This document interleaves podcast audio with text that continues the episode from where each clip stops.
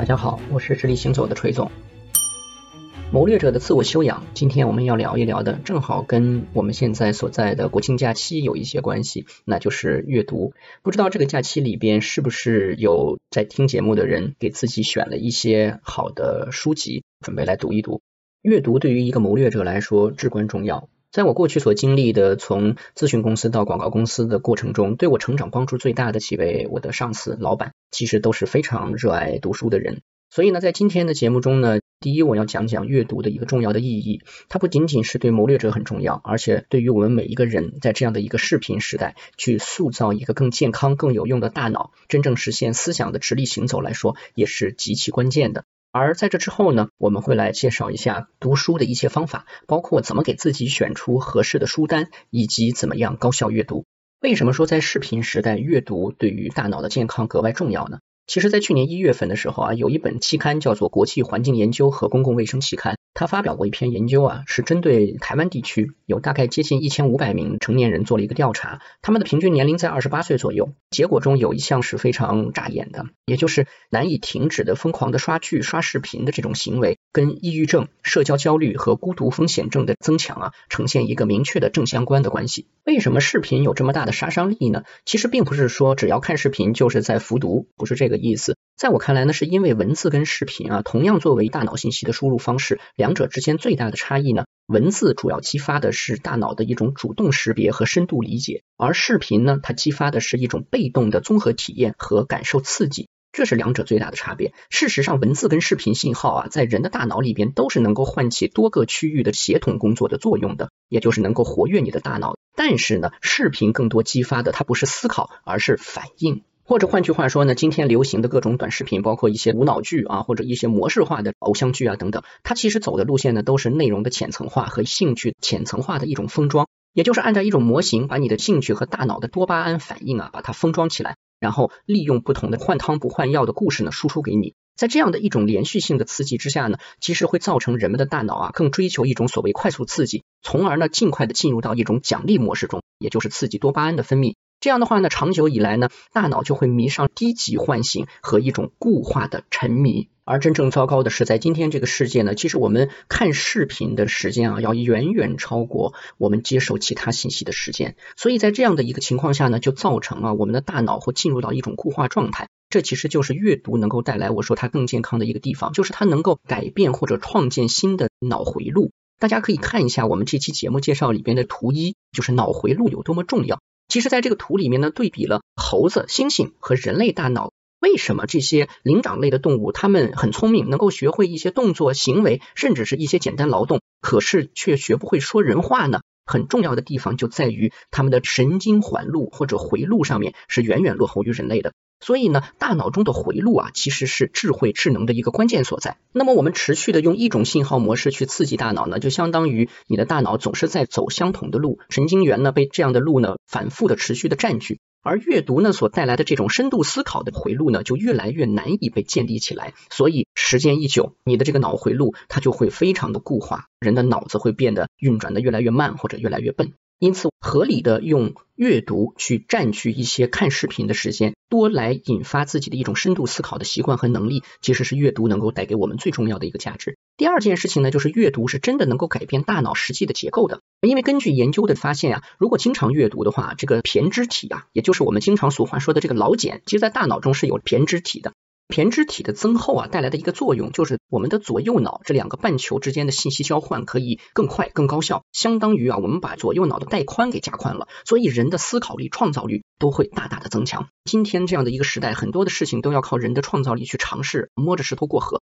但我就想说了，如果你左右脑之间的这个河平时都过得不够利索，你还怎么让你的思考能够有效的过河呢？所以呢，胼胝体我们说它像一个老茧一样，那就是盘出来的。阅读呢，就是盘你大脑的一个最好的方式。因此大家没事别光是盘串盘石头，最好呢也用阅读来盘盘自己的脑子。如果大家对于阅读对大脑带来的神经学啊等等的作用有更多的这样的兴趣的话呢，建议大家可以去读一下法国的一个神经科学家叫斯坦尼斯拉斯·迪昂，他有一本书叫《脑与阅读》，包括说美国的一位科学家这个亚历克斯·科布，他写的这个重塑大脑回路都是很好的一些书籍。那接下来我们就说说怎么给自己建立书单呢？因为我发现很多人呢，他不是不想读书，也不是没有买专门的阅读器，结果呢，就读着读着呢，就读不下去，觉得自己选出来的书呢，好像也不太适合自己。所以关键呢，建立一个好的阅读习惯，我想是要从选择书单开始的。那么在这个书单建立的方法、经验，以及说我们接下来会讲到的高效阅读的一些分享上面呢，我是综合了我自己跟我身边非常爱读书的一些朋友的经验，做了一些总结。比如说啊，我们应天下的这个义务啊，他也是一些播客的主理人，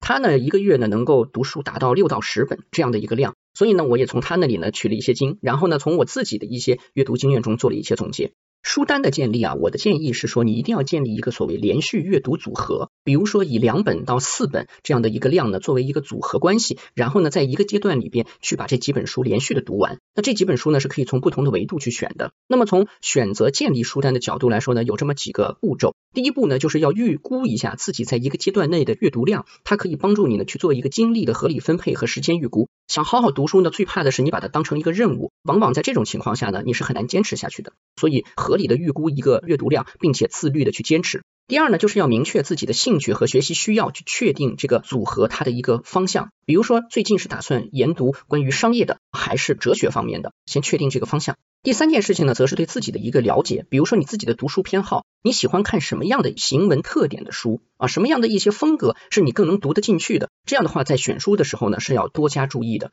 最后呢，选书的时候呢，不要一味的去选一些太烧脑、太让人要疲劳思考的一些书，你要给自己保留一些阅读的缓冲区。比如说有些书选来就是用来做解闷儿、调节，让自己换换脑子的，这样的话可以让坚持更容易，包括呢也可以让读书的效率增高。那我来说一说我自己选书的方式吧。我每次建立书单呢，会从三个维度。第一个呢，就是我自己很喜欢哲理、宗教、历史类的这样的一些书籍，我会从中选一本。第二呢，我很喜欢一些讲故事的书。第三呢，就是选择一个所谓第一人称叙述的书籍。所以大家会发现这三种书呢，特别像，一个是教学篇，一个是故事性的文艺篇，还有一个是纪录篇，大概是这样类型的三种书，我会把它们组合在一起。大家可以在本期节目的介绍里看到我最近读完的一些三本书单的组合方式，希望也能给大家做一个参考。我以其中的一组为例，这是我最近刚刚读完的三本书啊，就是《六朝精神史研究》、《简醒笔记之耕耘心田》以及《杨道三部曲》。那么第一本呢，一看就是一个啊非常大部头的历史哲学研究的书。第二本呢，是藏传佛教的一位高僧所写的关于修佛这样的一本书。第三个呢，《杨道三部曲》呢，其实是一个年轻人进入到了一个哈萨克族牧民的家庭中，跟着他们一起生活，包括特别是辗转牧场过程中发生的一些日常的一些事情。所以呢，大家就会发现这符合我刚才说的啊，一个是非常严肃的深入的一个研究，一个呢是带有心灵唤醒，包括一些故事的内容，还有一个呢就是以第一人称的角度去讲一些可以形成共鸣的一些生活性的东西，让我能拓展生活的视野。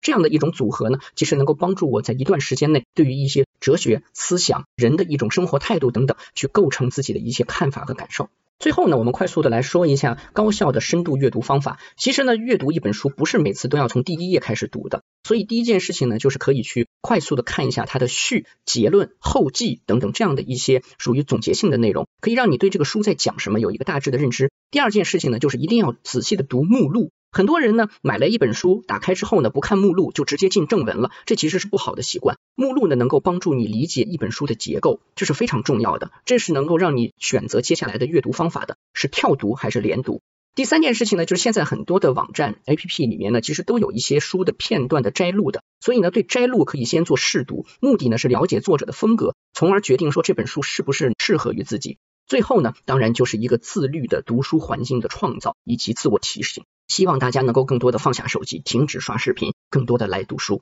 当然有些朋友也问过我说，那我到哪去平时收集这么多的书呢？你说什么第一人称啊，什么这个那个各种风格呀，我到哪里去找呢？因为这些书不是打好了标签等着我去看的呀。我觉得这就是一个日常的积累了。作为一个喜欢阅读或者说想培养阅读兴趣的有心人的话，那么你可以通过比如说豆瓣，根据你的阅读喜好的一些书去做相关的推荐的这样的一些网站，日常就可以积累对很多书的了解，包括自己呢给它做一些打标签的整理的方式，然后呢去不断的构建起自己的一些书单。最重要的还是那句话，习惯成自然。当你养成了阅读的习惯，从中感受到乐趣之后，改造的一定不仅仅是你的左右脑之间的连接，还有你自己的生活品质和思考的品质。我是直立行走的崔总，我们下次见。